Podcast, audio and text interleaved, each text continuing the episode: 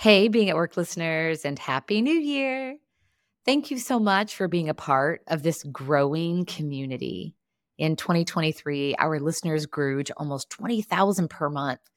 We saw thousands of leaders all over the world tuning in and sharing our daily doses of leadership. So, we're going to kick off the first two weeks of 2024 with the best of 2023 releasing one per day. So here you go the top daily doses of 2023. Check it out. Hey, leaders, I want to share a story with you today that reminded me of how important it is to own up to our mistakes. I was visiting my parents, and my daughter Mason was with me a few weeks ago.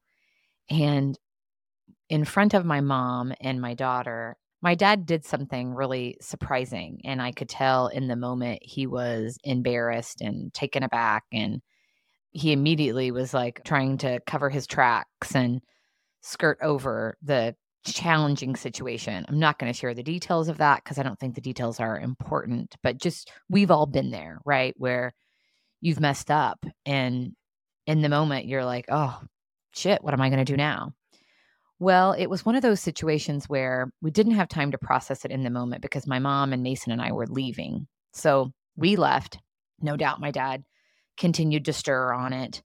And we all, mom and Mason and I, started talking about the situation. And I very quickly realized that my dad is such a person of integrity and has such a high emotional bank account with all of us that we immediately were giving him grace and assuming positive intention.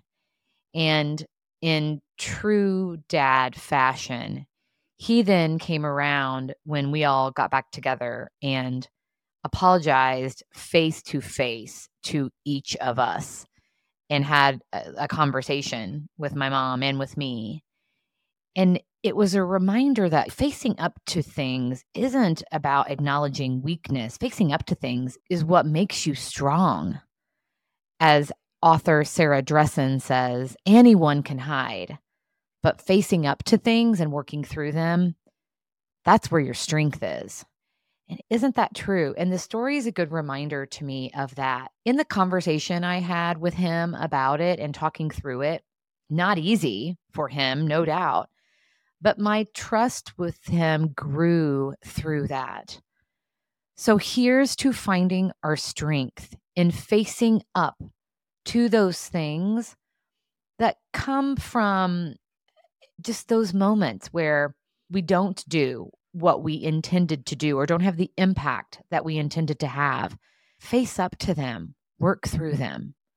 What a great way to take care of yourself and each other. And one more thing about this story.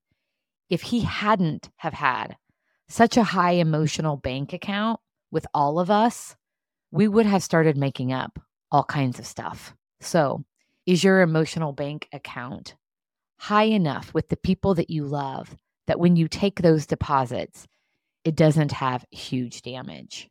Great question to ponder.